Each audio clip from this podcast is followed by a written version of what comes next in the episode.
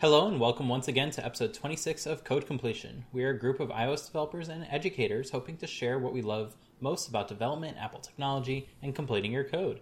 My name is Dimitri Bouniol and I'll be your host for this episode. And I'm joined today by my fellow completionists, Ben Golke. Hey, hey. And Spencer Curtis. Hey there. So before we begin our main topic, it's time for our Indie App Spotlight. Spencer, take it away. All right, so the first app that we have is called Drone Trails, and it's meant to help you uh, figure out where you can, you know, should and can fly uh, your drone to get some great footage. So uh, it's this community that's built around, uh, you know, you can see where other people have flown their drones, get some uh, and and see their footage. Um, it's got great uh, other features like getting directions to those places. Uh, and the weather for, you know, uh, the current weather for where that place is, um, and be, being able to share that with other people so you can kind of contribute to this community, uh, which I think is a great idea. I don't personally have a drone, but I'm sure that um, I would use something like this. I know that, you know, uh, for when I go and shoot photography, I love to do a little bit of research on whatever location I'm looking for, just so that I can kind of know what to expect. So, uh, and do a little planning beforehand. So, uh, if you do have a drone, I think this would be a really cool uh, app for you to to check out, and it's free. So, uh, definitely go ahead and download it and give it a shot. The second app that we have is called Newsbyte. Um, this is a, a an R S S news reader. Um, for both iPhone and iPad, um, and actually the M one Mac as well, or uh, Apple Silicon Macs as well. Uh, it does R S S. It also can do Atom and JSON feeds as well. It's got uh, widgets. It has, um, it will load the full article, and it's got a bunch of customization, which is super helpful, like your ability to uh, change the font, the size of the font, the spacing, color, et cetera. Um, being able to tag articles, hide articles if you want to, I guess. Um, uh, full pointer support. So if you're using a, a trackpad or a, um, a mouse on iPads, um, that's awesome. Uh, I think this is a super cool app. It's really clean. Uh, I, I really like the U I. It's you can organize things uh, by groups, filter things, sort. Um, add things to your reading list. So if you want to throw them into something like uh, just, you know, the Safari reading list, that's great. You can also use Pocket or Instapaper. So definitely check it out. Okay, so the uh, third app that we have today is called World of Hex. Um, it is inspired by the nineteen eighty-three game Fortress. Uh, if you have uh, played that before or are familiar with it. Um, what you do is it's kind of this turn-based game where you have these hex tiles and you uh, sort of play as if you are in the world um, or in the entire solar system. It's it's kind of on a very large scale. Um, you join one of four factions and then you kind of try to control uh, all of these different tiles. Um, and it's pretty cool. You can play on your own and it kind of goes over like, well, what, you know, what happens if you don't, you're not playing all the time, of course. Uh, you can kind of train this personal A I to defend or do things uh, based on kind of what level you are. So it's kind of a cool idea. Um, go ahead and check it out. Uh, I think it'd be a really fun app for you to take a look at if you are kind of uh, in the mood for that. And it's all cloud-based. So it's actually using CloudKit behind the scenes, which is awesome. Are you an indie developer? We want to hear from you. Our list is getting shorter uh, as we get through more and more of, uh, of these wonderful apps. So please reach out to us on Twitter at Code Completion uh, so we can spotlight your app too. Uh, so our first topic for today uh, is all about what to do with old devices. And to kick us off, I have a bit of a story uh, and some trials and tribulations that I went through uh, with regard to an early twenty twenty MacBook Air. So as we all know, uh, Apple released uh, MacBook Airs and then promptly released M one MacBook Airs, uh, quickly uh, obsoleting the computers that they just came out with last year. Uh, so we had uh, a top-of-the-line MacBook Air, uh, and then as soon as Uh, the M one ones came out that kind of blew it and pretty much every other computer Apple had uh, out of the water. We got an M one MacBook Air, uh, and we were looking to try to sell uh, the previous one because we really didn't need uh, two MacBook Airs, uh, and especially an older one that was not especially fast uh, compared to everything else that we have. So I first tried selling it on Twitter. No one was really interested. I tried selling it to friends. They all wanted M ones anyways. Uh, so that didn't go through. Um, and then I finally checked on Apple's uh, website, and they they have something along the lines of like, hey, if you have a MacBook Air, you can get up to six hundred dollars for the trade-in.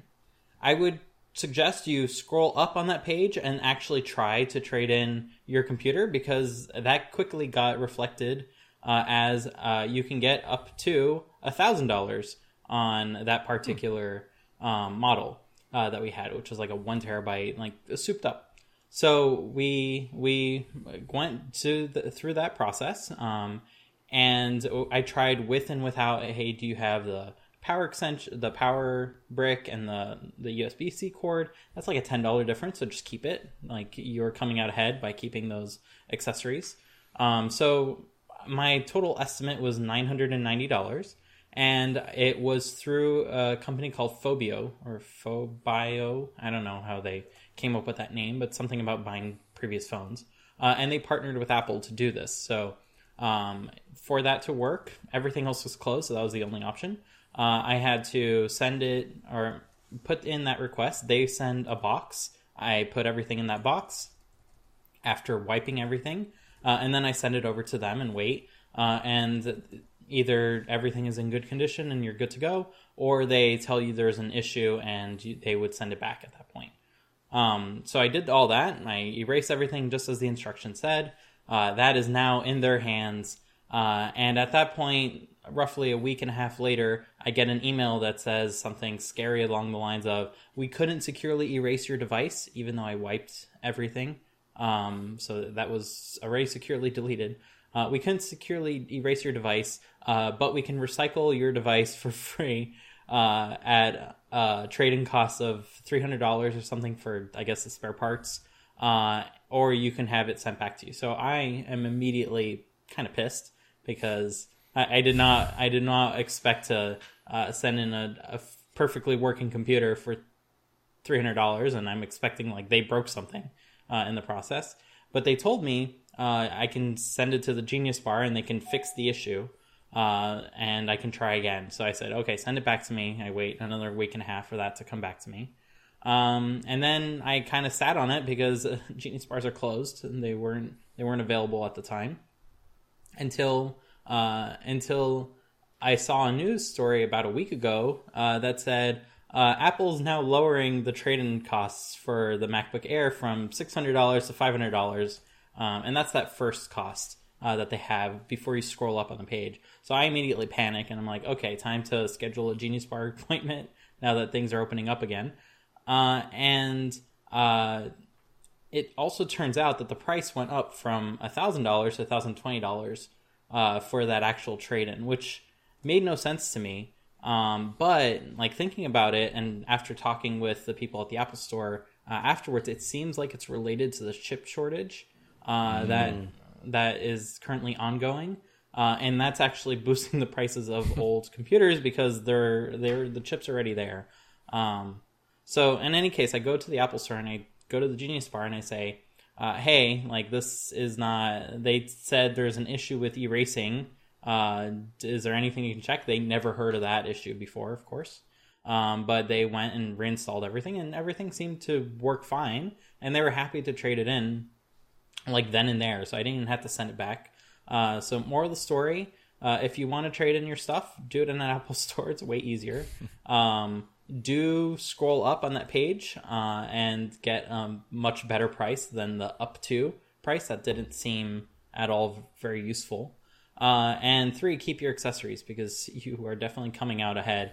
They even asked me at the store, I was like, do you want to give back your um, charger and cable?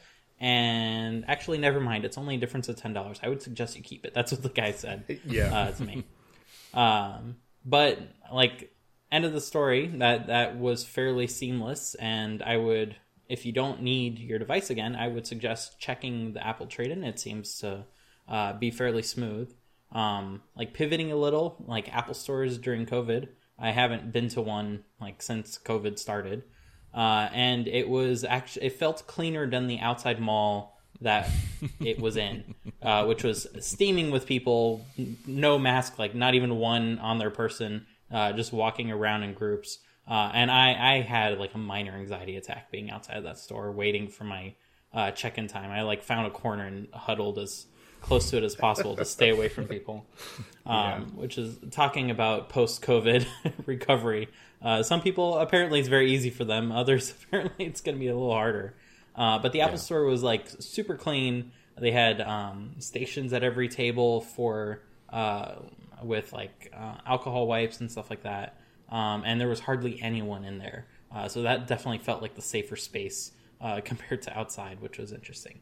Uh, but that whole story is kind of an intro to uh, our topic, which is what should you do with old devices? I've traditionally like kept and hoarded uh, everything I have. I, I'm basically building a cable museum at this point um, with everything that I have accumulated. Um, and there's some merit to that, but there's obviously some demerit, meaning old devices, old batteries, things like that. So Uh, Spencer, why don't you start us off? What do you do with your old devices?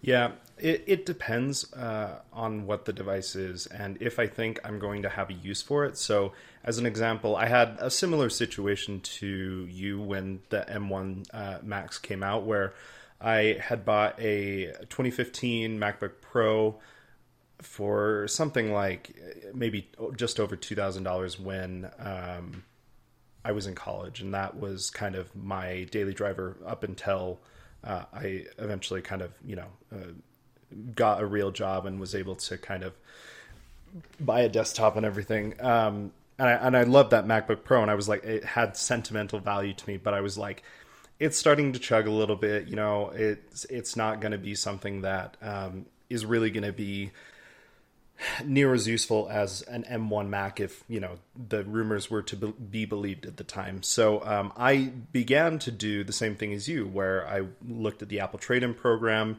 Um, however, they uh, probably because it was an older device, and it was one with uh, an upgraded G P U, uh, G P U and it had extra storage, but they still would only give me something like, I want to say it was around four hundred thirty dollars.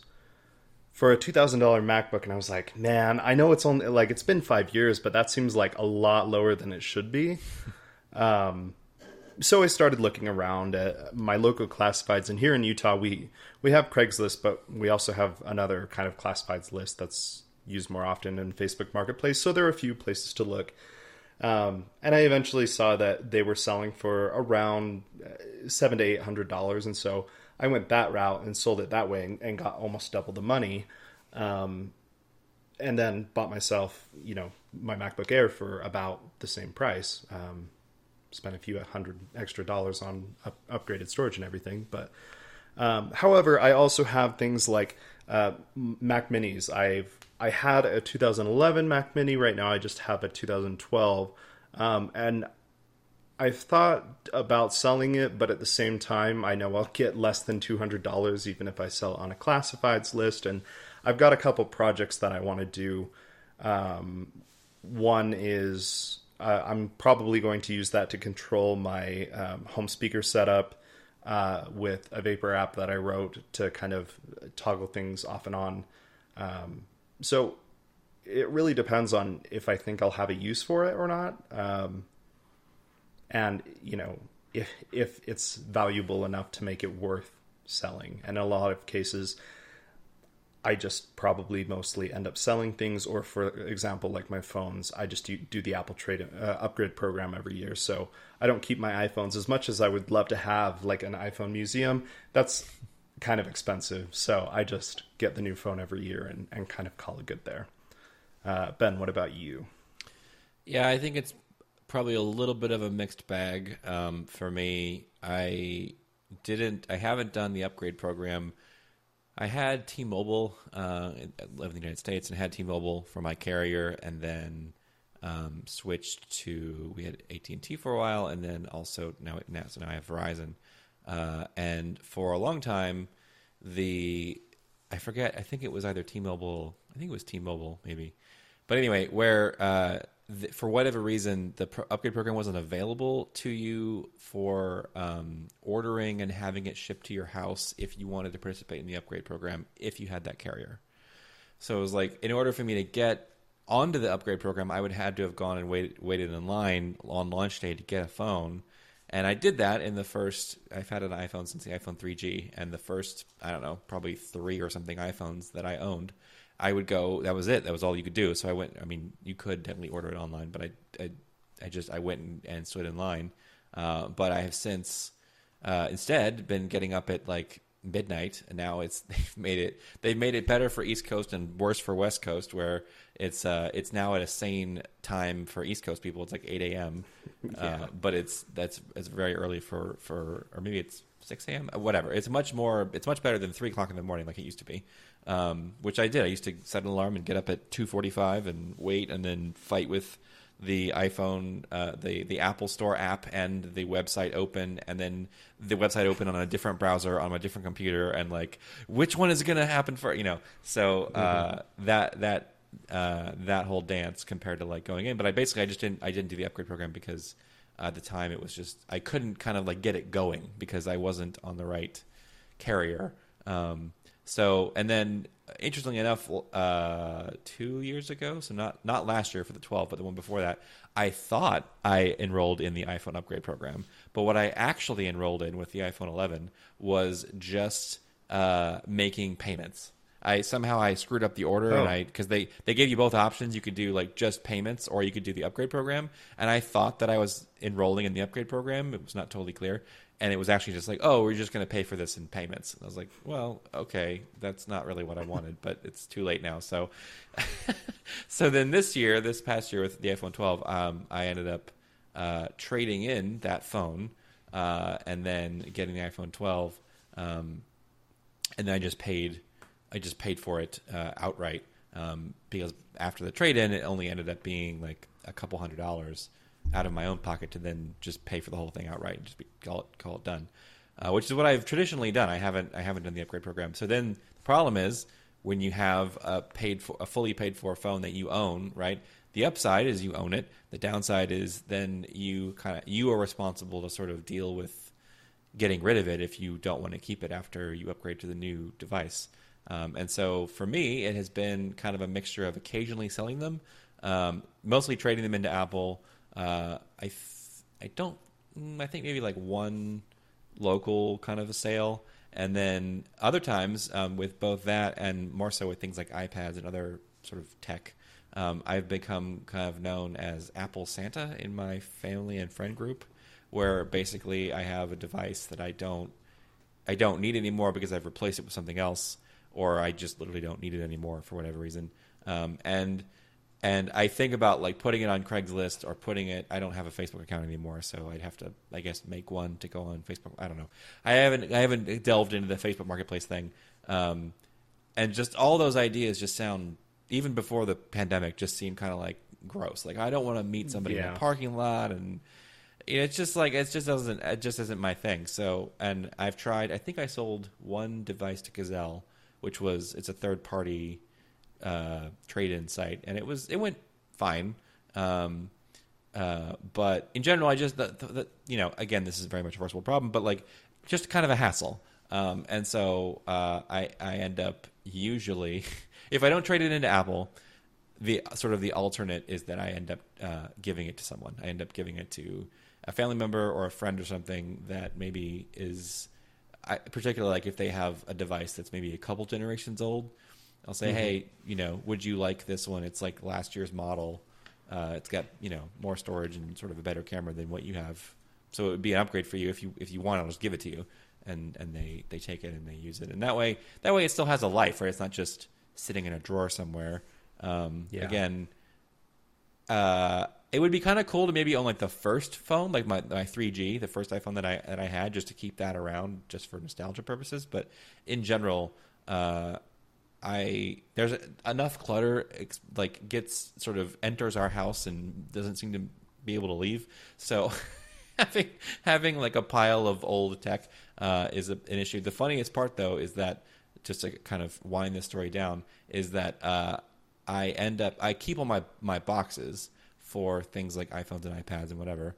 Right. Everything. Like, it, I have, there's actually, we moved, and I don't have, in this new house, in my office, I don't have a closet. Um, it's it's a room that is basically designed to be either a, uh, an office or a living room, so there is no closet in here. So I have, like, I haven't figured out what to do yet. I've got, like, a pile, I'm looking at a pile in the corner of my room of, like, nothing but boxes. Apple boxes. Yeah, empty Apple, Apple nice. boxes. All kinds of stuff. And the funniest part is, because I invariably end up giving away some of this tech, Uh, I usually try to. I keep everything. I keep the package. I keep the box. I keep, like, the wrapping that, it, that the thing came in. And when I give it away, I try to, like, I wipe it. I clean it. You know, I wipe it. I wipe the device, and then I wipe the device down. Like, literally, try and make it look mm-hmm. nice. Um, and then I put it back in its packaging. I'll, like, try and put the uh. the clear plastic around it again and all that, and put it back in the box. So that way, when I give it to someone, then, like, they get to have their own, like, unboxing experience. Maybe people don't that's care, cool. but I like that's like my favorite part of getting a new piece of tech is is like is aside from getting to use it is is unwrapping it. Um, and Apple's packaging is always just, you know, it's like way better than anybody else's. So uh, it's it's extra fun. But um, but the funniest part is, like, sometimes it isn't convenient, and so I just end up giving it to them.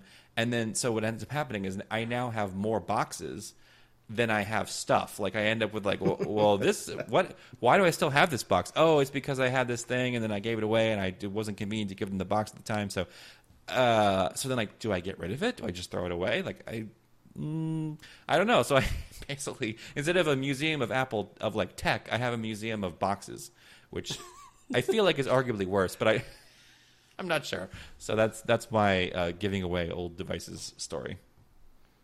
No, I, I, I certainly feel you with the museum of old Apple boxes, because it's just I don't I don't know why I don't want to throw them away, but I feel like, oh, they'll come in use one one day when I put yeah. this device away, I guess. Right. Um, but uh, yeah, so one thing that is useful about keeping old devices around is for testing. Uh, yes. Like, it certainly is True. useful to have more than one iOS device. And it used to be useful in the past to have an older iOS device because it was significantly slower than the new right. ones. Nowadays, though, that is less of a thing, I feel like, because the the more recent iPhones, they've long since eclipsed, like, Mac performance. And Macs have been running fine for the past ten years in terms of, like, keeping up with the times. Uh, and so have iOS devices for the most part. It's usually the battery that goes before the performance of the device itself becomes a problem. Um, so I'm curious to hear about how how many devices either of you have around uh, for testing at, for iOS development, uh, and how many you kind of just think you need to keep around but you don't ever touch after that point. Um So yeah, like, what what is your strategy there? Uh, poor. My my strategy is poor. So I uh, so I have my iPhone twelve, the my main daily driver phone that I use for everything, um, and I predominantly test on that. Um, at work, where I even use it at my my jobby job to do testing, uh, and we are in the process of trying to procure Uh, sort of official test devices for each member of the team, so that, that are owned by the company rather than just using our own. That way we don't have to uh, use our own. And, and, and that is that was driven in part by um, a member of my team who's on the Android side using his personal Android phone that was a, a little bit older, a couple, a couple years old. Uh, it was, a, I think, a Pixel one, if I'm not mistaken. Um, and we were reasonably sure that him testing the app, which our app is very... Uh, it uses a lot of resources. Um, potentially smoked his phone, like he wasn't able to oh. reboot it or use it uh, again, and had to buy a new phone as a result. Um, so that's not good. Uh, so we're we're in the process of, of trying to get test devices, official ones, in for the company so that we can we can do that. But as far as for me personally, my daily driver phone, uh, we've got an iPad Pro, the twelve point nine inch, um, the it's. I'm pretty sure it's the first generation twelve point nine inch. I think they only made one. Is this right that they only made one generation of the twelve point nine when it had the home There's, button? Or were there two of them? Yes. Okay. Yeah. yeah. So then generation two was the edge-to-edge screen, and then mm-hmm. generation three was the same thing, one but with, G P U. with a G P U and the and the LiDAR camera. Um, mm-hmm. And then maybe on the twentieth, which is what we're going to be talking about in a minute, uh, maybe we'll get new ones. But um, so we have that. We have the we have like a twenty sixteen No, twenty seventeen Whenever the first Gen Pro iPad came out, I think we have one of those. twenty seventeen yeah. Okay, um, and then we also have uh, an iPad Mini fourth Gen that I basically just used to watch YouTube videos uh, before I go to sleep. Um, and and of all the device, sort of all the devices in our house that that we could use for testing, uh, that one is definitely the oldest and the slowest. In fact, I'm potentially looking. I'm hoping that they might update the Mini in a few days, and I could, you know, trade either trade that one in or keep it around on purpose for, for sort of older testing.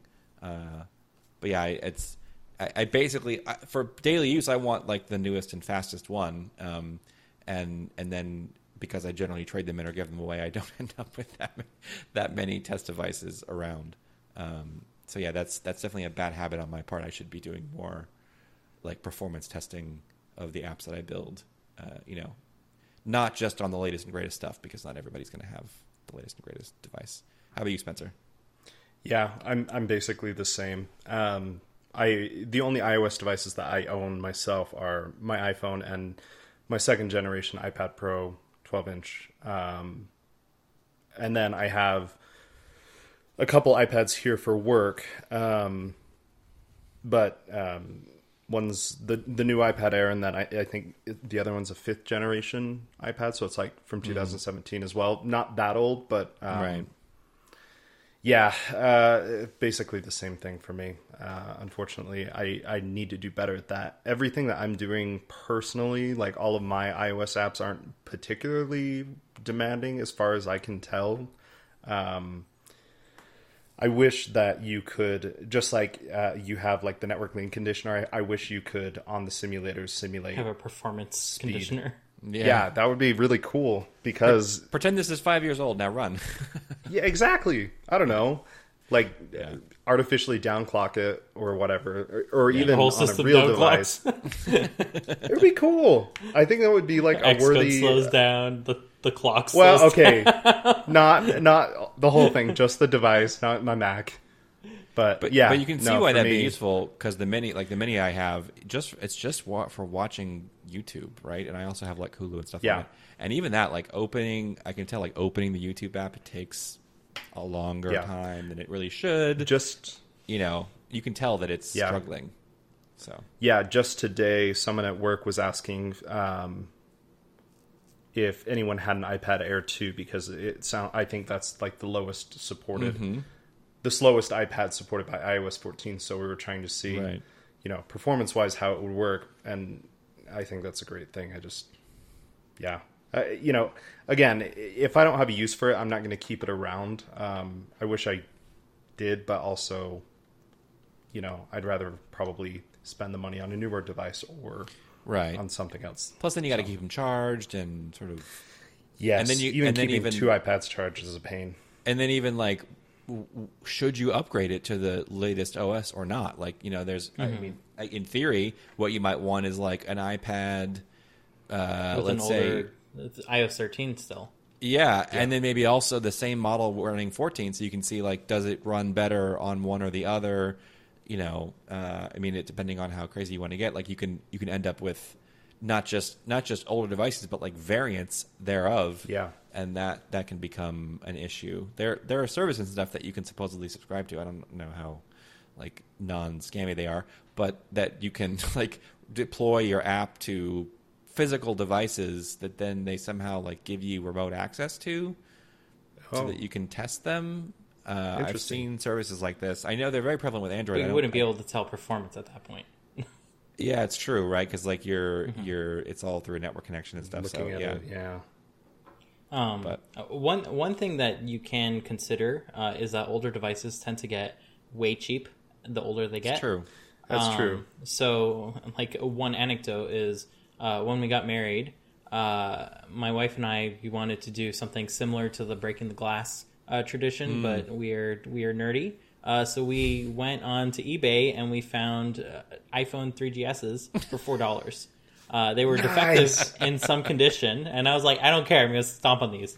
Uh, but it turns out they like turned on fine. The camera, the microphone, everything like worked. I have no clue what part of this device was defective, uh, but it was four dollars. Um, and we were unable to smash or break them in any way. So rock solid device. Nice. Five stars, Apple. Uh, good job. Nice. ten years down the line. Um, yeah. But what I, the moral of that story is that you can totally find old devices, especially yeah. if you're trying to find the last supported device of the current generation O S or the previous right. generation O S. You can definitely find those, uh, and not need to pay, uh, too much of an arm and a leg. Uh, for them. So if you don't necessarily want to buy a new device every year, you want to buy a new device every two or three years, um, you can still like fill in those gaps if you need to down the line when you need them. Like, my, ironically enough, my device collection uh, at this point, just like Ben said, I'm kind of like Santa at the end of the year. Um, mm-hmm. My phone will go to someone in the family, and their phone will kind of trickle down, and then eventually mm-hmm. they come back to me. Um, so mm-hmm. I do have the tail end of that, which is good, but I never really make use of it. Um, and since my wife, Lynn, is also doing iOS development, she's kind of inherited all of that. So on her desk is a very nice display of all the old phones, one after the other, and their little docks all kept charged nice. because batteries, if you keep them charged, they last longer. Don't, don't mm-hmm. leave them in a drawer. The battery right. will, will die quickly that way. Um, but she has that all set up, and that actually came in use, uh, when she was testing NotPhone, because, uh, she's really pushing SwiftUI in a lot of those mm-hmm. scenarios, and that runs fine on a modern device. But on the mm-hmm. older ones, things were a little slower. Uh, like if you tap on something, you could wait up to a second for the screen to even realize the tap happened, as SwiftUI was recomputing everything in the background. So mm-hmm. that was actually a valuable thing to have around.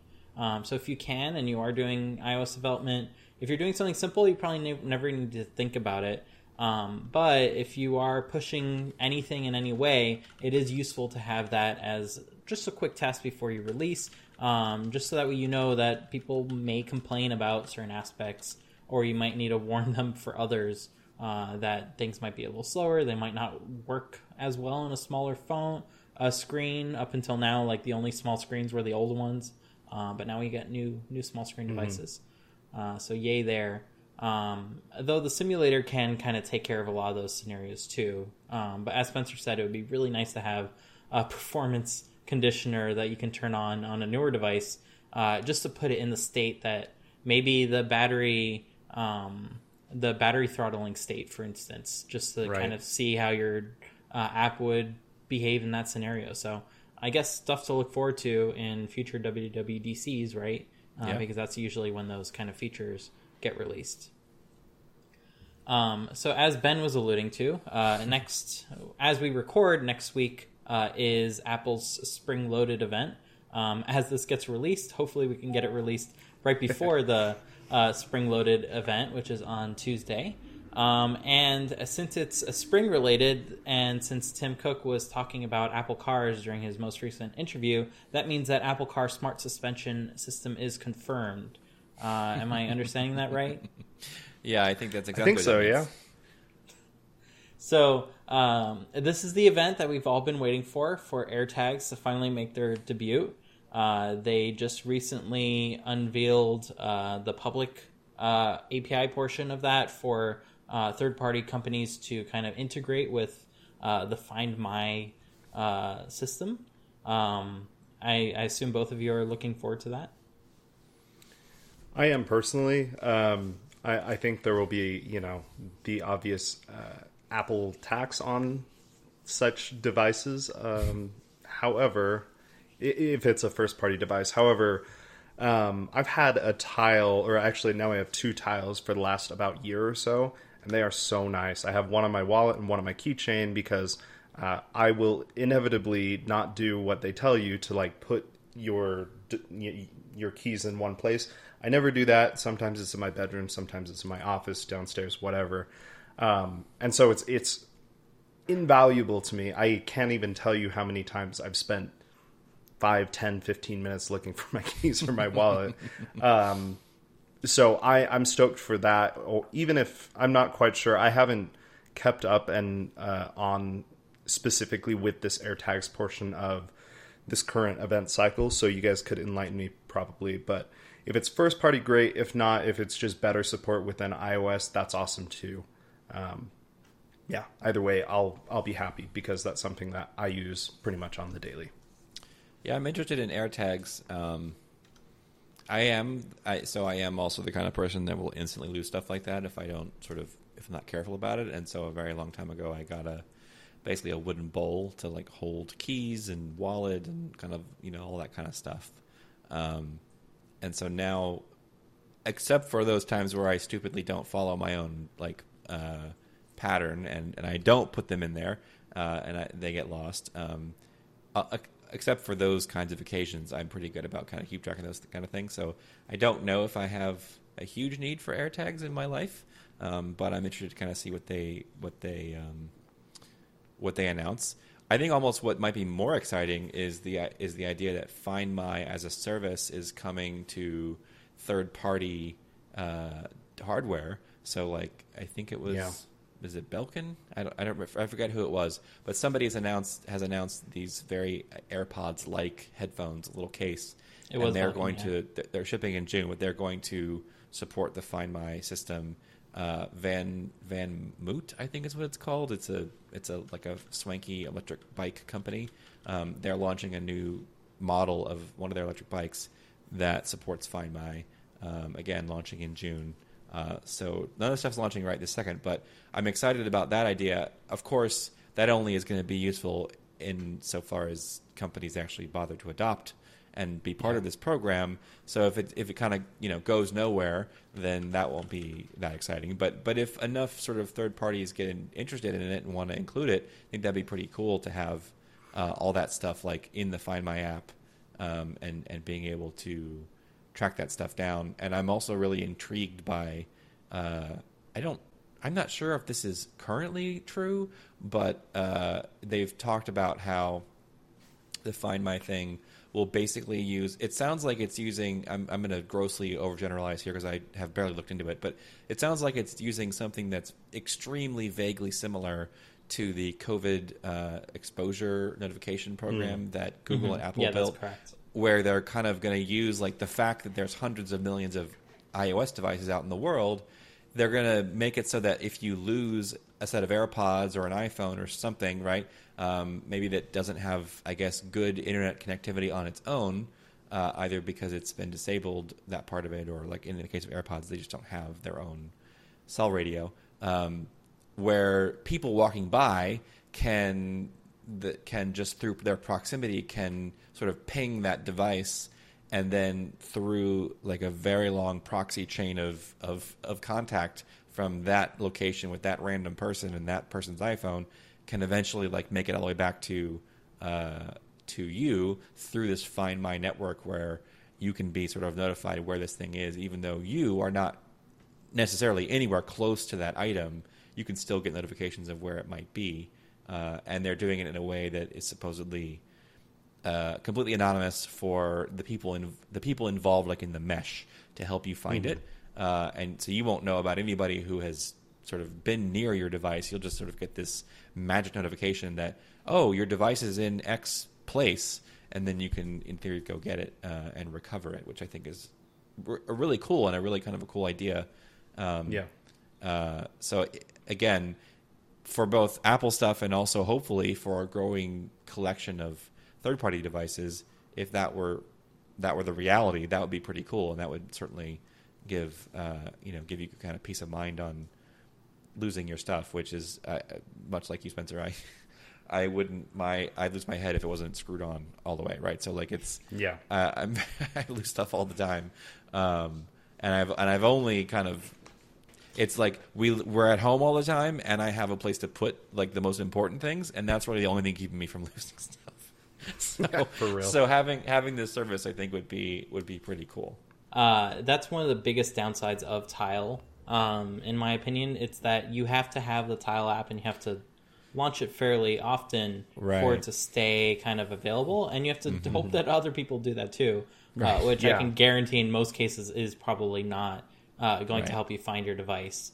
Um, so the fact that Apple can make use of its hundreds of millions of iOS devices, whether those are iPhones or iPads, um, I think that is really going to change the playing field here, uh, because it enables basically anyone that's driving by, like forget about walking yeah. by. If yeah. you're driving by and that device catches a ping uh, from mm-hmm. your your uh, little tag there, mm-hmm. that is going to kind of propagate all the way back uh, to you. But Apple has gone further than just that. Like they were also thinking about what happens if someone puts this tag on your person uh, and you have no clue right. about it. If you have an iOS device, it's going to tell you if you've been traveling with one of these tags. Hey, there's a tag that's kind of following you around. Uh, mm-hmm. You might want to check your belongings. Someone might be following you.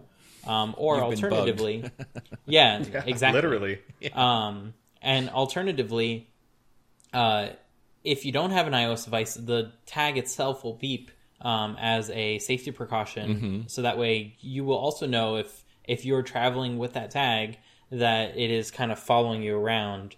Um, and it's not like you're going to steal the tag, right? Uh, that the, right. You stealing the tag would indicate where you are, so it's not a, a viable strategy. So it's a kind of good thing as more of a preventative uh, measure as well to kind of prevent people from uh, from stealing these uh, things, especially when it's built into the bike, right? You can right. you can always mm-hmm. take the tag out of a backpack unless you sew right. it in, um, but you can't really disassemble that part of the bike very easily, especially if it's an interconnected electrical bike, um, mm-hmm. electric bike.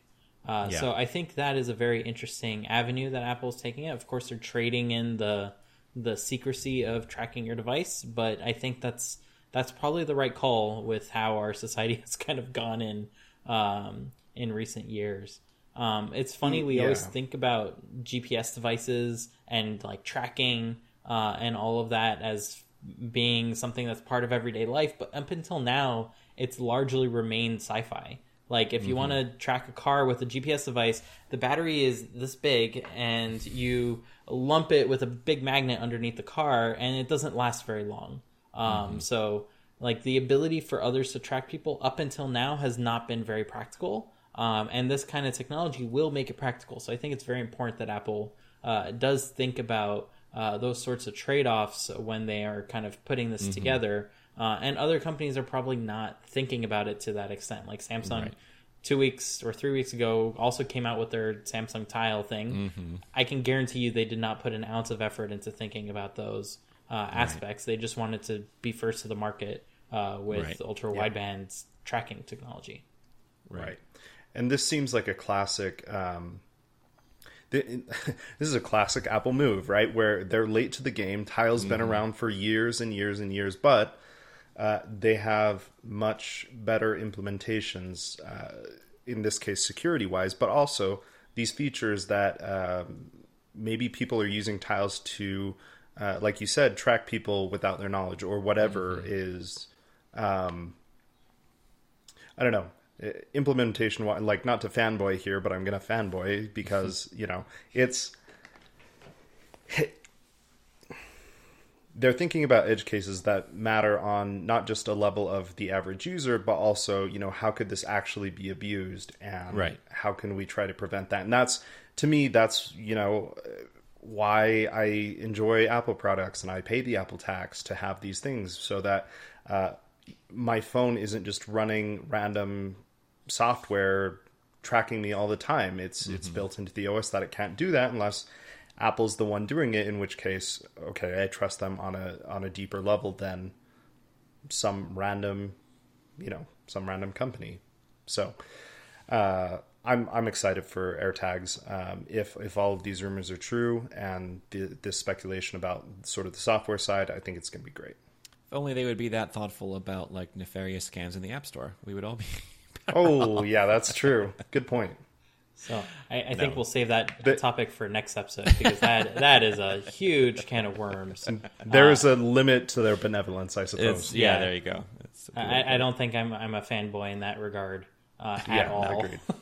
No. Um, I just hope the AirTags, going back to the topic here, Uh, are not too big. Um, my primary mm-hmm. hope uh, to use them is to attach them to my cats because they're uh, indoor cats, and we are kind of terrified of them kind of escaping, chasing after something, uh, mm. and then being lost. I mean, people drive right. at insane speeds on the roads. They have never seen a car before. Uh, and it's it's a wild, wild west out there. So uh, we we hope that we can kind of use this as just a, a level of insurance that might help us find them if something yeah. uh, happens, yeah, no, because definitely. They'd be clueless uh, as much as they are uh, kind of prepped for wildlife. Uh, they they have not lived that life, so uh, it'd be unfortunate for them uh, to find themselves in that situation. Um, in terms of other devices, Ben, you are looking forward to new iPad minis. Mm-hmm. Uh, what kind of features are you hoping that this hypothetical iPad mini has? Uh, well, basically able to handle uh, watching YouTube on it.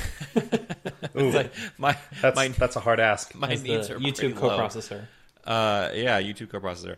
Um, so yeah, I mean, basically, you know, it, uh, really, I just would like to replace the what is now fairly aging uh, iPad Mini that I've been using with one that uh, just is, you know, snappier, and, and and I pretty much don't use that iPad for anything else. I got rid of. I had an iPad Pro, second gen, uh, twelve point nine with the keyboard and everything that I liked, and I used it. I just I found it to have somewhat diminishing uh, sort of day to day use, and so I ended up uh, getting rid of it. I sold it. Um, uh, so all I, as far as like other than my phone, um, I have my iMac, which I use for work and, you know, most kind of serious computing. I've got my uh, MacBook Air, M one MacBook Air, which I bought uh, for uh, portable work if, if I needed to sort of, you know, be on the move and, and get some work done. Um, in particular, it was when we were we were uh, looking at um, houses and trying to move and stuff. I was worried about us potentially being in an extended period where we kind of everything was packed, which included my iMac, and like I needed to get work done. Uh, so uh, that was a somewhat thinly veiled excuse to get a MacBook Air. But, whatever works. But whatever works, right? Uh, I really like that. Um, but so basically my only other computer besides that is this little iPad mini, and I don't really use it for anything but watching YouTube at night because it is so slow and, you know, just generally not a great, like, general purpose machine. Um, so for me, uh, if they come out with, I've heard rumors that they might be coming out with a, this is probably a pipe dream, but like an iPad Mini Pro kind of basically mm. taking the best ideas from the current iPad Pro line, which also now includes the Air as far as the design, like the edge-to-edge screen, the the Face I D rather than Touch I D, no home button.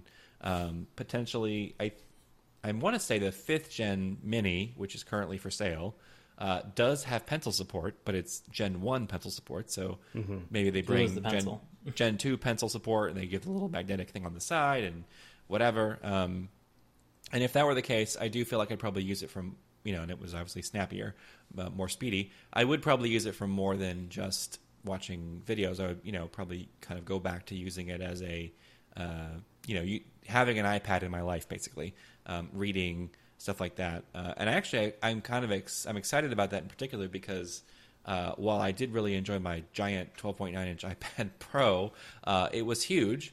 And despite being much lighter than the previous iPad Pro that it replaced, still a pretty heavy device, um, and especially if you add the keyboard and stuff onto it, it, it it's not a not something you're just going to kind of fling around. It's it's it was pretty hefty, so and and just physically large, which in some applications is really handy. And if you're just trying to read something or whatever, you're trying to be more casual, like on the couch, it can kind of be a little bit of a burden that it's that big. So uh, I've never used an iPad Mini.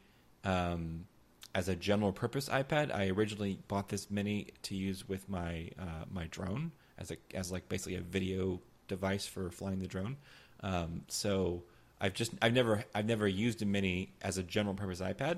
So if this comes if it if this rumor that I've you know we've heard is true, and they basically do like a, a refreshed iPad mini edge to edge, Face I D, pencil support, uh, that kind of thing, like essentially kind of turn it into like the the mini the you know the the new mini iPhone, right? Like it's got essentially everything. It's just smaller physically in size. Um, I'd be pretty excited about that to use not just as an upgrade, but also to maybe sort of reintegrate the iPad into my daily workflow uh, and and use that for for a variety of things and kind of see test out that form factor of size and and see if it might be, you know, more useful than my phone for those occasions. That's see, that's the biggest problem with the iPad is like, I have my phone in my pocket twenty, you know, not twenty-four hours a day, but like when, basically whenever I'm awake, my phone is either in my pocket or near me and of, you know, within arm's reach. Um, and it is so incredibly useful. Uh, you know, people say it's kind of like your second brain. It's so incredibly useful to me in my day-to-day use that like in order to sort of supplant that, you have to bring something either very seriously better or at least different enough in the use case to kind of have me take the phone out of my hands and replace it with something else, right? I think that's always been like my biggest con- like issue with the iPad is that uh, it until recently it hasn't been differentiated enough from the phone. It's like, why would I do that on just what is essentially just a bigger screen when it's actually usually more convenient just to do it on my phone? Um, mm-hmm. So I think that's kind of been my hang up with the iPad um, is that it's like really cool and different, but like inconvenient in enough ways that I'll just bring my phone with me instead, right? Because I, I can do it on my phone too, and it's not this big thing that I have to lug around. I would say that's almost the downside of the iPad mini. It's too close to yeah. the phone. Mm-hmm. So yeah. the bigger screen of the eleven inch, which I think is a kind of a sweet spot there where it's not mm-hmm. too big and not too small, yeah. um, kind of gives the iPad more utility uh, right. in that regard. That said, Apple has also kind of been neglecting the iPad just as much as they've been yeah. neglecting the Mac ever since ever. Uh, so um, it, there is so much more potential to yeah. these devices. Uh, for instance, I use my iPad Pro, this supposedly pro device, uh, to read at night. Like it's mm-hmm. it's my reading device. yeah. um, I do other things on it, like I do research, I Uh, check my email and stuff like that. Mm-hmm. Um, and it serves as a second screen in many cases, but mm-hmm. I don't really use the processing power of right. the iPad very much. Um, and it's mostly just the fact that it is a portable, large-ish screen device that's not too big and too mm-hmm. crazy, which the twelve point nine yeah. inch one definitely feels like it. Mm-hmm. Um, I think that's that's where its utility comes from. I would love to see Apple think about like more utilities for the iPad. For instance, mm-hmm. I would love to use the iPad as a terminal to all my various Macs, which mm. may be in a different room when I'm in bed. Like the mm-hmm. iPad is a nice small device. I would love to mm-hmm. use that to access the stuff that is on my Macs. You can do that, but it's a pain. Like right. there's no integrated story there. Or you can just tap a button and then you just right. see your Mac screen and you can have full control over that. You have right. screen sharing, but screen sharing is sluggish. It's not very right, smooth. Yeah. You have um, the sidecar, but the sidecar is something you initiate from the Mac. It's not even right. from uh, the iPad. So that's fast, but the opposite. You have right. things like Luna Display, but that's to add uh, a display to a right. Mac, not to replace right. its current one. So there's like we are almost there for those kinds of use cases, and yeah. I feel like that would be so useful. Um, in many cases, I, we have handoff and stuff like that. Right. But if your software that you use, Xcode, um, is not there, or like a full version of something that you're using, then yeah. it's not really going to be super useful uh, to you there. So um, instead of like a more, more powerful iPad, I think Apple really needs to think about those kinds of use cases or those kinds of stories. Like, what can the iPad really excel at? Um, and concentrate on those.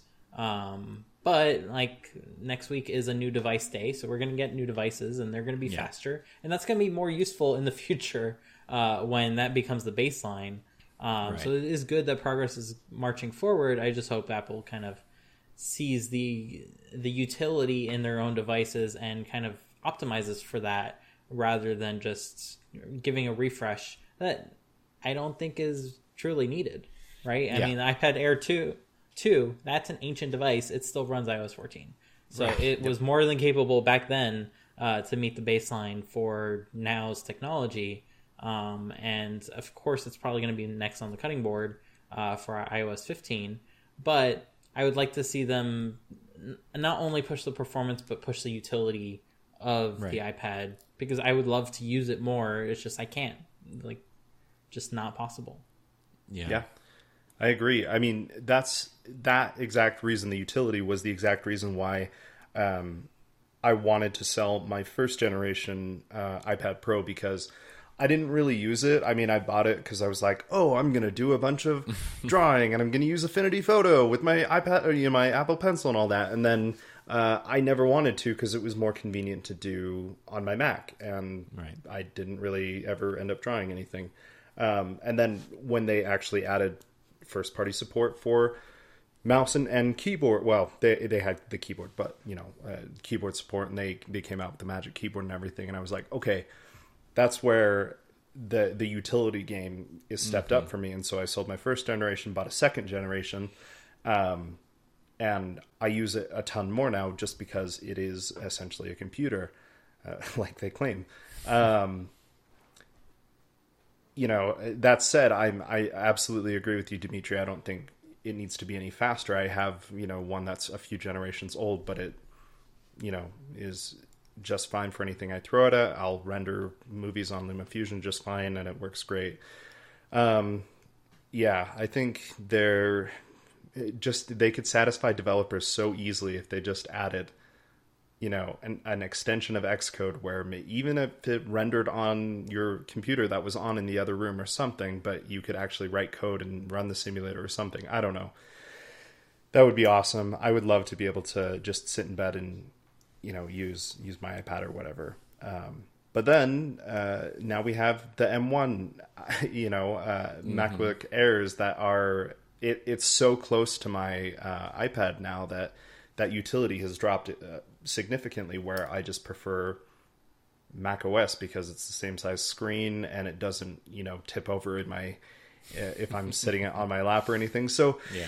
Uh, for me, I agree. I don't. I don't need a new iPad Air uh, or an iPad Pro.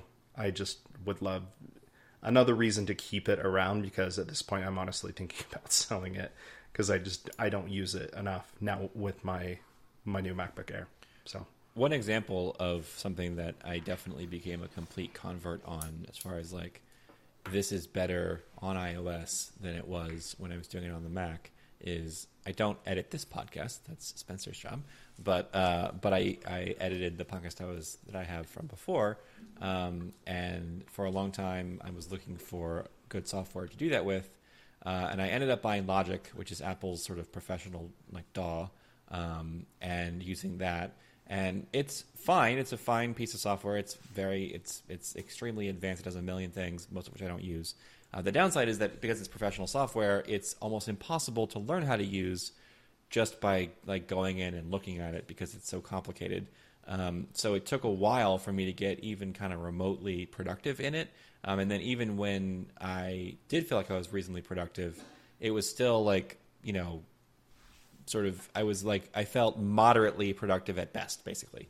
Um, and I, uh, at one point I heard good things about um, Ferrite, which is an audio editing program for iOS, and, and really shines on the iPad.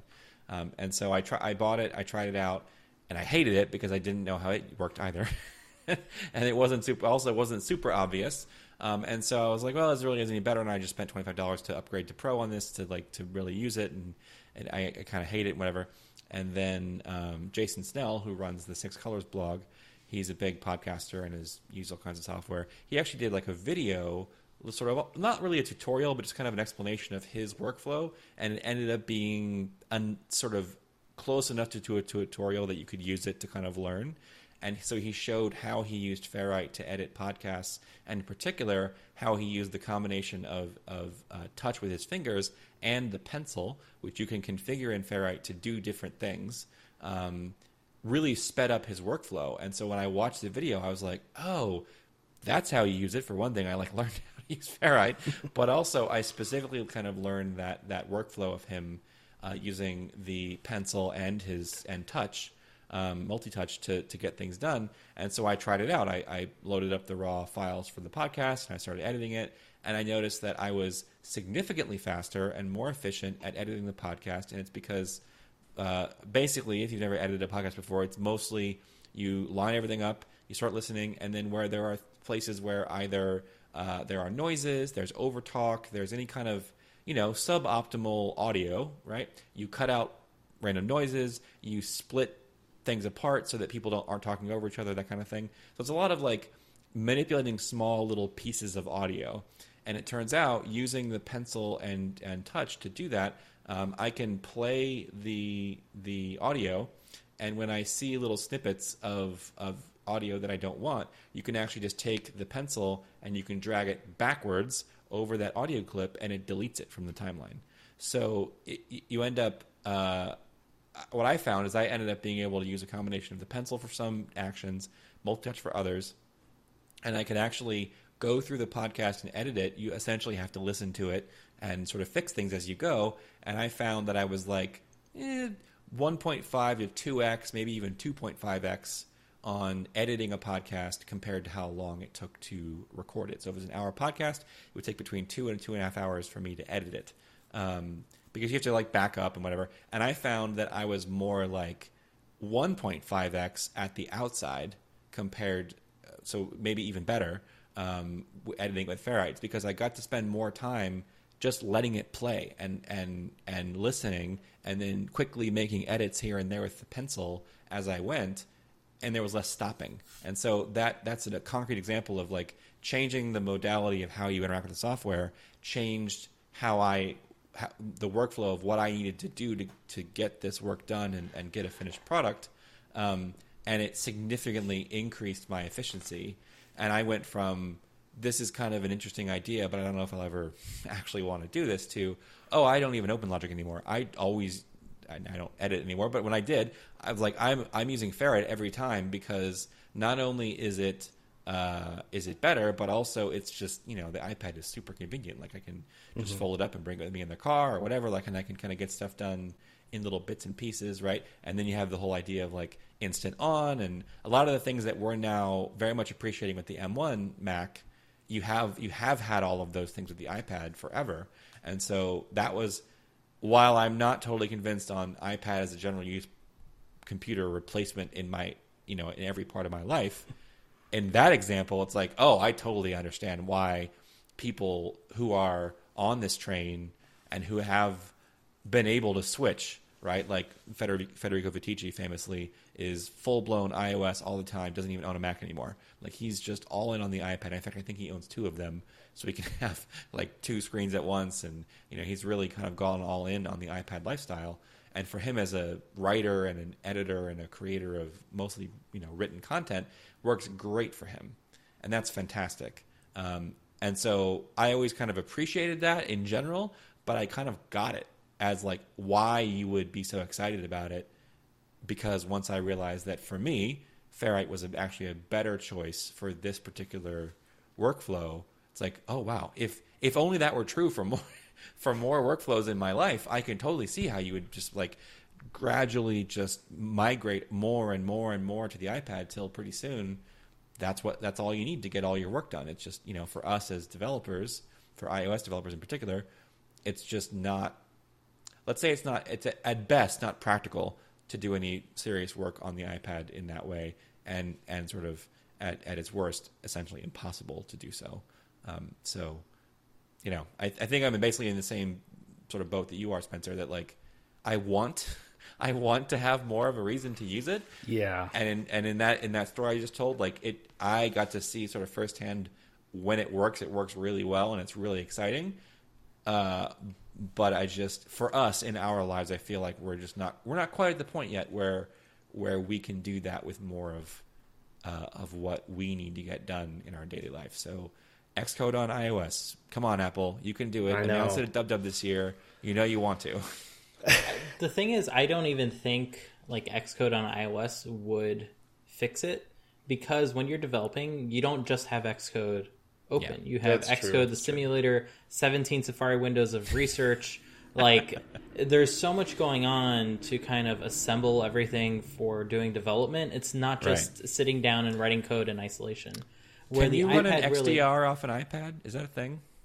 You can, but it doesn't. It doesn't like give you okay. any extra abilities. It's just a zoomed in version you're looking at on the iPad. Oh, okay, which is all right, well. silly. Yeah. Um, but There, like, the iPad is such a good excuse to do one thing, but do it amazingly great. And I think yes. that's the part that Apple really needs to concentrate on. If you're going to have an app for the iPad, it needs to be a better app than anything it could have been yeah. on the Mac, because yeah. you mm-hmm. are taking over the entire device. Mm-hmm. And that adds so much opportunity, like you said, Ben, where you can use multi-touch and the pencil at the same time. Mm-hmm. You have two independent input methods mm-hmm. that are fighting for, like, for interaction time, mm-hmm. but the app can embrace that and mm-hmm. really make a smooth uh, editing opportunity through that. Mm-hmm. And I think if there are more stories like that, that's where the iPad can really excel. If you're writing, you don't want the distraction of everything else. Right. You yep. just want to focus on that, and that's why it works so well for mm-hmm. writers. If you're right. drawing, same thing. You might at most have like a reference up, but mm-hmm. you can grab a second screen to do that, or you can put that on your T V or have it on slide over uh, for the iPad. And then the iPad as a drawing instrument is the best digital drawing instrument. There's nothing mm-hmm. else yeah. that comes close. So if yeah. you're an artist, that story is there for you. But yeah, that's a no-brainer. If you need to do anything that requires having many things open, yeah. you're dead in the water. Like, that's where the iPad falls apart, and that's where so many of us developers, we kind of find ourselves, because doing development is not just something that you do in isolation. You right. are testing, you're researching, you're finding answers to problems, and uh, weighing these pros and cons constantly. Um, right. Not to mention designing. Like, there's so many aspects that you're just yeah. kind of going in a loop uh, yeah. when you're doing development, that I don't think the iPad is really ever going to solve, unless it's something that you can connect to a computer, or not to a computer, to a big screen, and then have multiple things up at once. Yeah. But that's essentially a Mac uh, at that point. Right. So Apple can take it in that direction. They can take it in the direction that it becomes a console for a Mac in a different room. I would love mm. that. That would solve but, all yeah. my issues. Um, I don't need a powerful iPad for that, though. So sorry, Apple. It's not like a Pro is not going to be the thing that solves that for me. Uh, maybe an iPad is the souped up version of an iPhone's camera system. Like, you have an opportunity. You have tons of space in this thing. The the board is like this big. It's the same board as in an iPhone. It's on an iPad. The rest of it's battery. You can put a better lens system. You can put a better camera on that. That can be your camera story, where you can let people have a dinky little iPhone, and if they want to take really good pictures, they can pull out their iPad with a stupid big viewfinder, but it can also have a stupid large uh, megapixel count, and you can get crazy good detail on that. Like, there's so many opportunities there um, that I've, it really does feel like Apple's not really thinking about it. Um, yeah. And it's kind of sad that, like, it just takes an hour of us brainstorming uh, and we can yeah. kind of think of all these different right. potentials for it that are in within the realm of possibility. It's not even so yeah. technologically advanced that we need to wait ten years to see this kind of stuff. I got the yeah. solution. You just need four iPads, right? So you have one for the development, and then you have, like, one for your many tabs of Safari. You have one for sim- your simulator.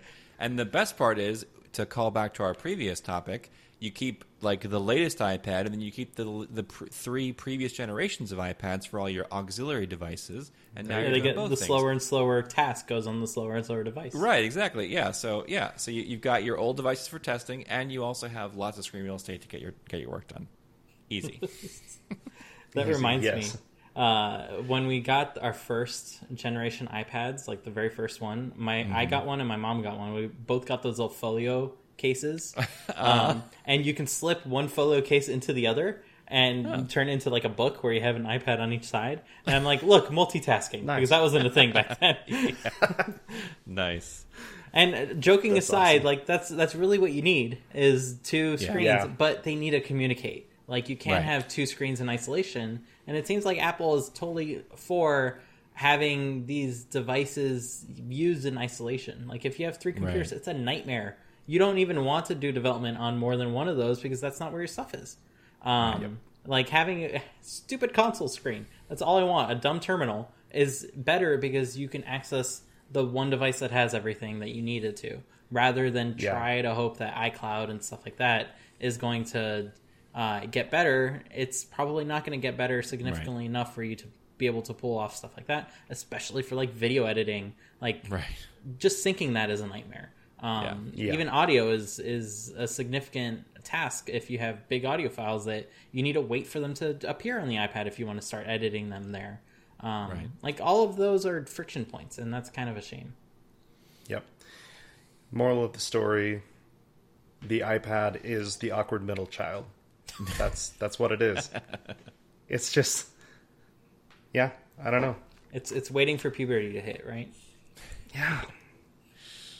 Um, so on that topic, final things as far as what could be announced, as far as what we know of from rumors. I mean, Apple could pull out something we weren't expecting out of midair, of course. True. Um, but the last thing that they could possibly announce is new Macs. Do you think we're going to get new Macs at this event? Are we going to have to wait until W W D C? Are my three Pro Display X D Rs that I ordered going to just sit in the corner of a room? Um, totally didn't order three Pro Display X D Rs. Um, like, but yikes. What, what is your gonna, wallet there? What is uh, what do you think is Apple's plan with new Macs uh, for this event? Yeah, I think I don't know. I mean, going off of the uh, I guess global situation, it sounds like everyone, including Apple, is being affected. Well, we know everyone, but Apple even is being affected by the chip shortage. And so I I could go both ways, where I can definitely see them saying, hey, we've got a new iMac. It has just an M one, nothing new. It's just a straight M one. Um, I can also see them waiting till maybe something like DubDub to announce something like they did with the Mac Pro. Mm-hmm. Yeah, I have a feeling that they're, that I'm, you know, especially since this episode probably will come out maybe just before or just after that event. Uh, I am probably wrong, but uh, I have a feeling they're not going to talk about Macs at this event. I bet you it's probably going to be uh, the Find My stuff, so whether that includes actually launching AirTags or not, um, and then uh, the new iPads. I think those are pretty pretty solidly locks uh, on what they're going to talk about, but I, I actually have a feeling that they're, that they're not going to announce new Macs, and that if they were, in particular, if they were to announce an M one Mac, uh, sorry, iMac, that they probably would do that at DubDub. Is kind of my my thinking on that, is that they would that they would hold that for that, um, mm. because they traditionally don't even really announce hardware at, at DubDub at all. Usually, um, it's it's a little bit rare for them to do that. They was it the Mac Pro? Was that last mm-hmm. year or the year before they announced at DubDub? Um, yeah, so stuff like that. But that's kind of an exception. They don't, you know, they don't normally do that. Um, but in this case, an M one Mac, an M one iMac would be an excellent development machine.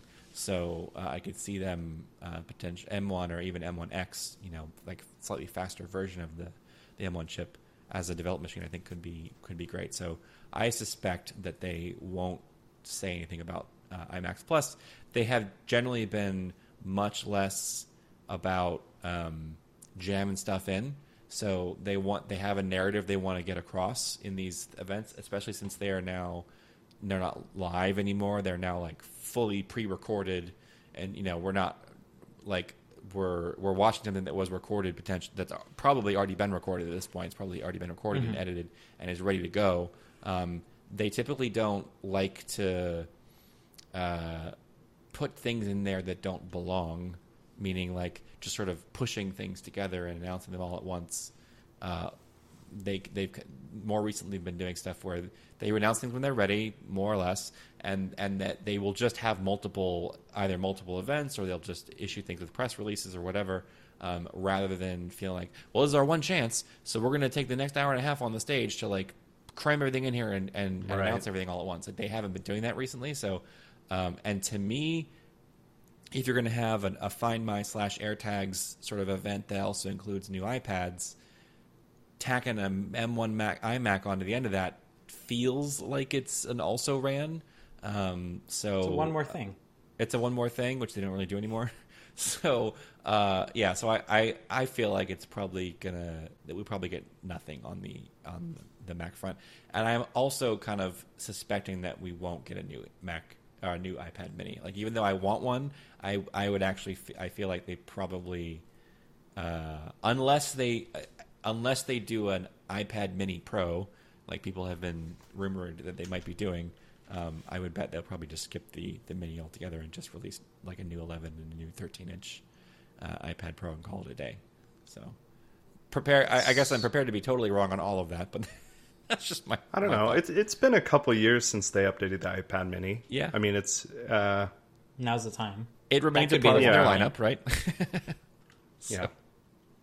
Yeah. I mean, they didn't, you know, axe it like they did the HomePod or anything. Yeah. Yep. And they did Revit, you know, with, with the most recent one, they, they did the fifth gen. They did add pencil support. They added a yeah. new chip. Like they did, you know, they, they did some work to to to freshen it up. So they certainly could just do the same thing. I mean, I can't imagine that switching it to like an all-screen Face I D Pencil two support is that difficult. Like, I mean, you basically it, take the same body and just put the new screen on it.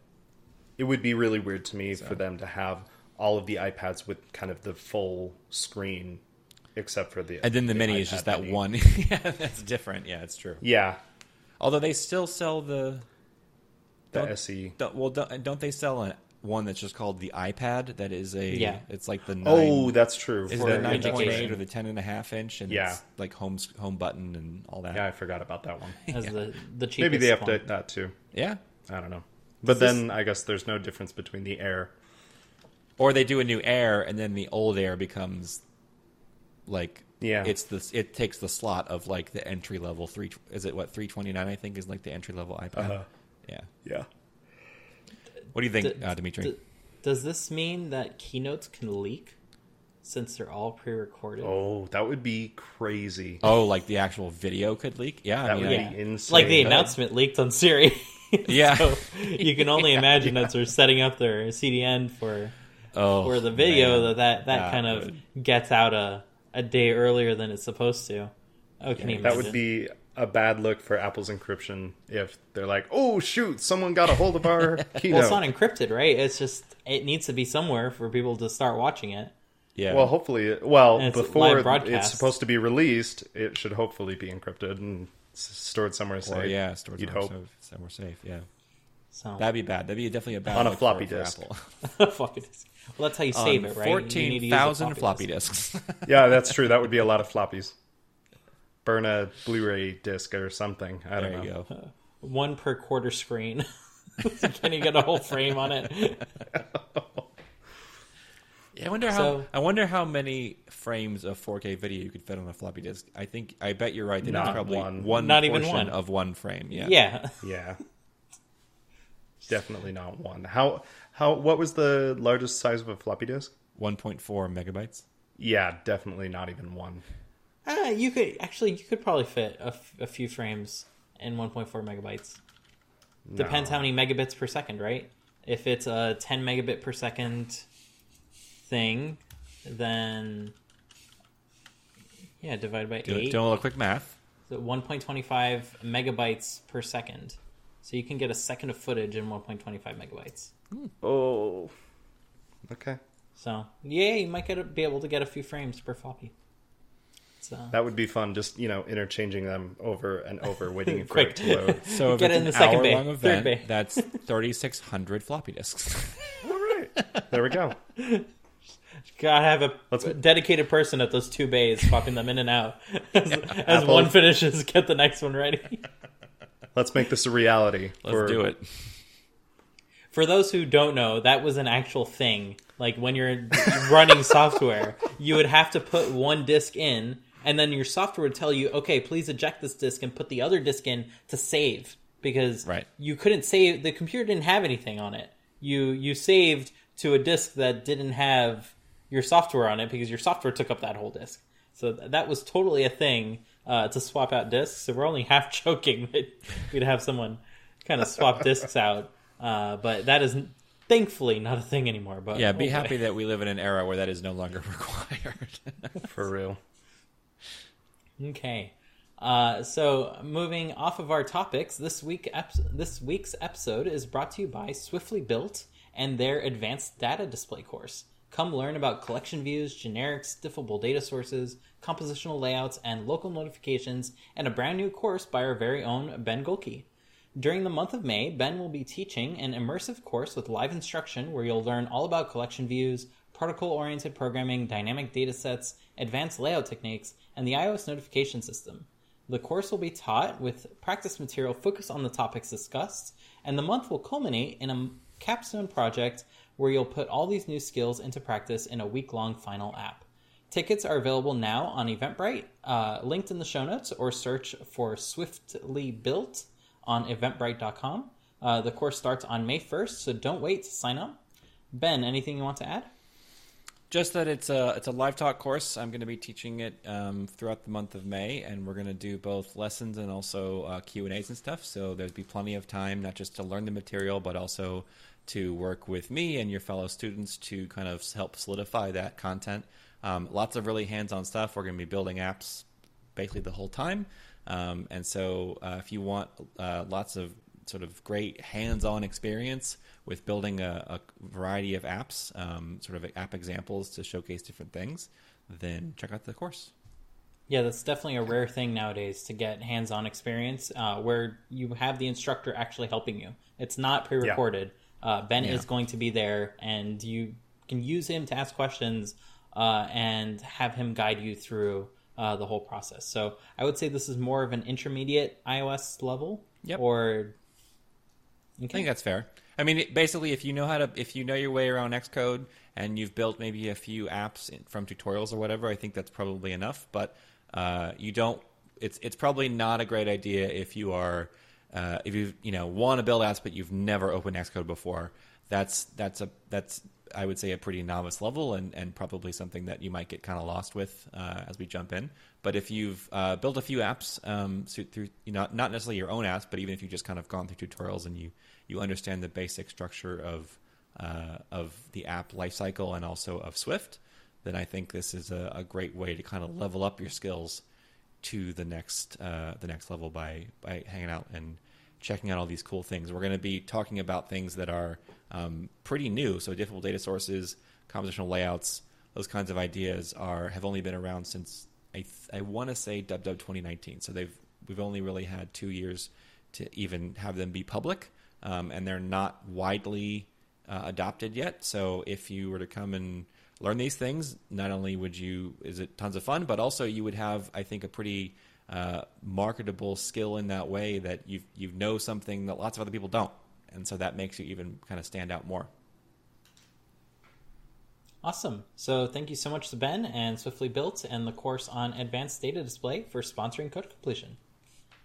So uh, that leaves us uh, with compiler error, uh, my favorite segment where I get to test my fellow completionist knowledge about Swift, Apple, and all things development. Uh, and uh, today we have a theme, and that is H D R video. Uh, so let's go through these one at a time. So statement number one, high dynamic range video expands on standard dynamic range video, which is H D R and S D R, by increasing not only the luminance, but also the bit depth and color volume. Statement number two, standard dynamic range video is defined according to a maximum luminance of one hundred nits, limited by the capabilities of C R T-based display technology. Statement number three. The Ultra H D Alliance defines a display as being H D R capable only if it is able to reach a limited peak brightness of at least one thousand nits. And statement number four. An H D R display is capable of displaying content mastered for any maximum brightness thanks to a technique called tone mapping. So Uh, let's go ahead and start with Spencer. Awesome. Good luck. Yeah, I know, right? All of these are, I don't know a ton about H D R. Um, so it definitely uh, expands on the standard dynamic range uh, by increasing the luminance. However, I don't know about bit depth because you could have like H D R ten bit, you could probably have H D R or eight, maybe not eight bit actually. I don't know. Is there twelve bit video? He's not going to help be you. Relieved, I know. To be revealed post uh, compilation. Okay, okay. Um, I don't even know what color volume means. um, I'm gonna. I'll, I'll, I'll pause on that one. Uh, S D R sounds like it would be about one hundred nits based on a C R T. Um, ish I don't know. Uh number three, this is where like the certifications are weird because you've got like true H D R, which I think is like a, a peak brightness of a thousand nits, but then you have like H D R four hundred and six hundred and I think eight hundred or something like that. So uh, I can see that being true, but like kind of depends on how you spin it. Um, if it means like true H D R certification, then yeah. Um, as capable of displaying content mastered for any maximum brightness. I don't really think I, I'm going to kind I think I want to go with number four, because if you ever watch any H D R content on like a display that has a lower peak brightness or something, it doesn't look good. Um, yeah, I'm going to go with number four. I'm not really confident in this one at all, though. For somebody who doesn't know much about a video app. Yeah. For somebody, somebody well, who claims to not know much about H D R, that was a lot of H D R knowledge you just dropped. Thanks, I guess. I didn't even know they were different standards. Like, that's, yeah.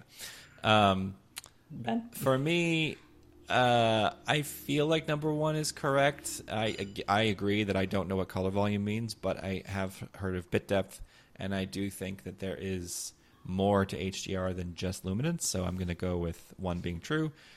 Totally believe the idea that one hundred nits uh, was the maximum brightness you could get out of a C R T display, and therefore that was the kind of the that's where they pegged the standard originally, and then we've gone beyond that.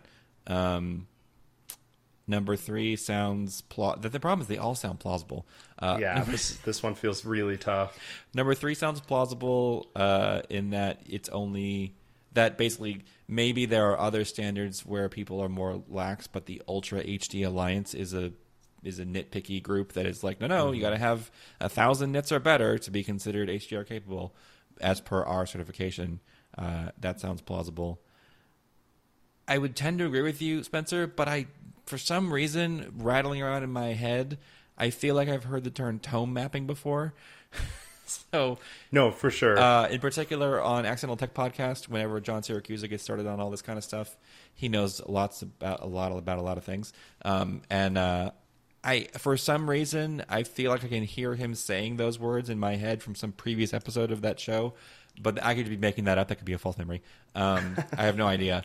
But it sounds like I'm pretty sure I've heard that before. So that's what makes me think that maybe that is true, but then the problem is like, well, which one is false? I, yeah, I don't know. I'm just gonna solidarity. I'm gonna go with number four, mostly just oh. because that's what you picked. Uh, okay, and we'll just we'll just go from there. I, who knows? Okay. Go down with the ship together. All I was right, right last time, and I'm right like every eighth time. So this is probably was not. We, we don't have good odds here, but we'll just go with it. No.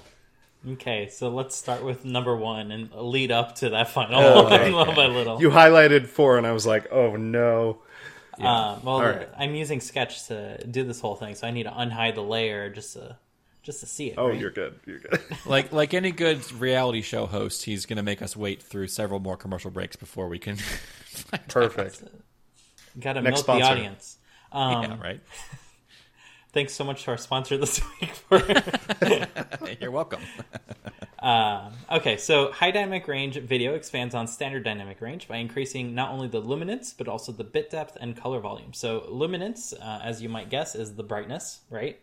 Uh, bit depth is how many colors you have between zero and one. Um, so if you have eight bits, then you can divide that by eight. No, just kidding. You divide it by two to the power of eight. Uh, which means that you have two hundred fifty-six gradations, basically. Um, if you have ten-bit, then you can have uh, one thousand twenty-four gradations. Um, so the bit depth depends on how many bits you have to describe how many uh, levels you have. Uh, Spencer, you were asking, can you have twelve-bit video? Totally. ProRes can go up to sixteen-bit. Um, so okay. It just depends how much you want to flood the wire sending to the display. Um, but S D I video, which is the cable that they use on set to grab raw footage, that will typically use the full amount of bit depth that is available for the camera to send um, out. And I believe it goes up to sixteen bits uh, for practicality. Gotcha. That's like sixty-five thousand uh, levels, I believe, if I'm doing that math correctly. Um, so you have plenty of room there to describe basically every shade of every color um, that you can think of. Now, color volume describes how colorful it is. If you're restricted to the sRGB space, uh, which is oh. uh, traditional for like older uh, monitors, then it, you have a certain amount of red and a certain amount of green, but not mm. more vibrant of a red and more vibrant of a green. Um, you typically don't talk about color volume when it comes to blue because turns out we can't see blue all too well. Um, and so it just kind of sits there. And even as the standards expand, blue kind of just sits there. Uh, it's the same blue. Uh, but green typically expands a lot. Red expands a lot, which means that you see a lot more yellow um, and things like that. Um, you might may have heard of P three uh, before, mm-hmm. which is the screen that uh, your recent Apple device probably has. Uh, that one can describe much brighter reds, yellows, and greens uh, than previously. Uh, and you'll see that if you have two an old device and a new device side by side, and you turn like the tone, uh, True Tone off, you'll see that color just pop um, quite significantly. Uh, so H D R absolutely does. This is a uh, code completion. Uh, it accident absolutely does expand in all three of these. You need more bit depth because you have more color uh, and more luminance. So if you had eight bits, you would see bands all the way through. Um, as you increase right. the brightness okay. and the color. Um, so you need at least ten, and sometimes you can go as much as twelve uh, with H D M I, um, or up to sixteen if you have a low resolution, um, because as soon as you increase these bits, uh, the bit depth, you have less space for more pixels, obviously. Um, so that one's true. Uh, going on to number two, standard dynamic range videos defined according to maximum luminance of one hundred nits. Uh, and this is limited by the capabilities of C R T-based display technology. Um, so this is standard dynamic range for home video. Uh, what do you think the uh, maximum brightness is for cinema? So D C I, Digital Cinema Initiative, I think, uh, is a different standard um, for cinema. Uh, and the maximum brightness is actually forty-eight nits. Hmm. The reason for this is because if the bulb was brighter, it would melt the film. So that's that's the limit. Oh, uh, interesting. The one hundred nits comes from the phosphors that were used for C R T uh, displays. That's how bright they got. Um, and the color that you get becomes sRGB because that's just the color that you get.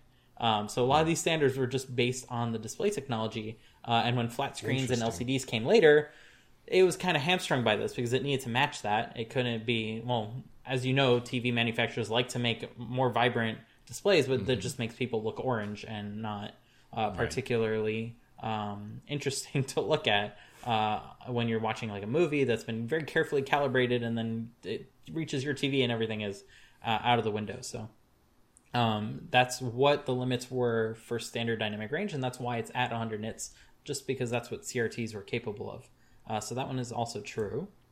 Uh, that leads us to number three, uh, where the Ultra H D Alliance defines a display as being H D R capable only if it can reach a limited peak brightness of at least one thousand nits. So when I say limited, I mean the whole screen doesn't have to reach one thousand nits, but uh, a light bulb uh, that turns on on the scene, that one needs to reach one thousand nits. Um, now, this might be peculiar because we've heard of different H D R displays, some that can reach one thousand nits, others that can't. Um, so one in particular, one technology in particular is OLED. Up until recently, was not reaching one thousand nits. So were those not H D R displays? Uh, well, it turns out the Ultra H D Alliance uh, made no such stipulation because this is the compiler error. Um, one thousand nits is a nice target to reach, hit. But that's not what defines an H D R display. In fact, the only thing oh, that defines contrast? an H D R display is the fact that it can play H D R content. Um, oh, seriously? Basically, oh, that's so lame. There, there are very, there are very few actual uh, limitations. Now, what you were saying, Spencer, about like you looking at H D R content on a non-H D R display and it looks all wonky, that's because it's not an H D R display.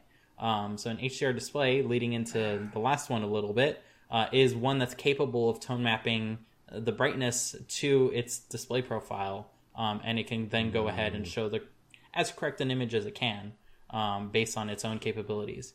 Um, now, the Ultra H D Alliance does have some stipulations in terms of um, what kind of display counts as H D R, uh, and one of them is if it either has a peak brightness of one thousand nits uh, and a black level that's less than zero point zero five nits, Um, which is a contrast ratio about twenty thousand. So you're kind of there with the contrast ratio, or it has a peak brightness of over five hundred forty nits uh, and a black level that's less than zero point zero zero zero five, so basically uh, pitch black. So if you have that contrast ratio, that's about a million to one, um, and that's what allows OLEDs to be considered H D R. It's it's all about what pushes your ability to see the brights and the shadows in that scene. Now, of course, you would not uh, have that OLED be in a very bright room. It would not look H D R, but in a pitch black room, it would be H D R A F, uh, like as bright as it can be, um, and because your eyes will adjust to the darkness of the room before that display turns on, and then everything will be really sin- uh, singeing bright. So uh, that's that's what makes an H D R display in terms of hmm. the Ultra H D Alliance. But in terms of the overall industry, an H D R display is only one that can play H D R content. Whether it displays that hmm. content uh, well or not, that's that has nothing to do with it. Um, so sorry about uh, number so four. So I was right. Toe mapping is a thing, and you led me astray, Spencer. Thanks. Sorry, dude. So uh, story of my life. I that, probably wouldn't have got it right anyway. That's basically what tone mapping is. It's to take the, the footage, which says, I can, uh, like, this scene, it can reach uh, four thousand nits. Uh, here's my curve uh, for how I am mapping my display values or my pixel values to how bright something should be. And then the display will intelligently say, okay, I can't do four thousand nits. In fact, very few displays can. Uh, but I can totally do one thousand. Uh, so I'm going to take the one thousand to four thousand range, and I'm just going to, like, curve that out. Scale so that down. Way it's it's right, not, gotcha. Like, clipped, but it, it ramps up to that point, and then after that point, it's just going to be bright white uh, regardless.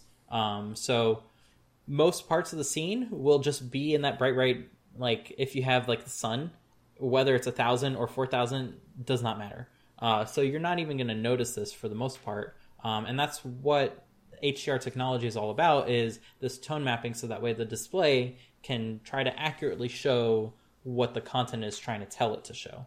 Um, now, this is in other uh, terms just called color matching, uh, which has not really been a thing uh, up until recently. You just kind of hope, expect that the display knows what to do with the content and you show it. But um, H D R kind of really pushes that as much as it can. So... Well, now that you've explained that, I feel really dumb. Well, you knew more than the common person on what H D R is, so uh, you should yeah, be proud of that. None of it mattered. I did not win. Well, now you know for next time. Yeah. Right? Uh-huh. Yeah. It's, it's all Small. Learning opportunity. Sure. He's not buying it, Dimitri. He's not. Um, no. It's darn. Uh, so as always, I want to personally thank uh, everyone for listening in this week. Be sure to follow us on Twitter at Code Completion to know when new episodes get released. Uh, be sure to follow uh, follow and join codecompletion.io slash join the club. Uh, I post all sorts of fun articles that I find uh, throughout the week uh, in there, and it's also a great place to uh, ask questions, especially if you have uh, questions about Ben's new course. Uh, you can get help yeah. on there. Uh, as well from other developers who are not taking the course but may have more experience. Um, so you should definitely go ahead and check that out. Um, if you listen on Apple Podcasts, give us five stars. I heard that's a thing uh, that I forgot about for twenty-six episodes. So uh, give us a good rating on that. It apparently helps uh, people find the show, and that way they can enjoy it as much as you do. Uh, and once again, I want to give my thanks to Ben, who is at Ferrousguy. That's F E R R O U S G U Y on Twitter. And Spencer, who is at Spencer C. Curtis, that's S P E N C E R C C U R T I S on Twitter, for joining me this week. Uh, my name, once again, is Dimitri. You can find me at Dimitri Bouniol, that's D I M I T R I B O U N I O L, and we'll see you all next week. Bye. See ya.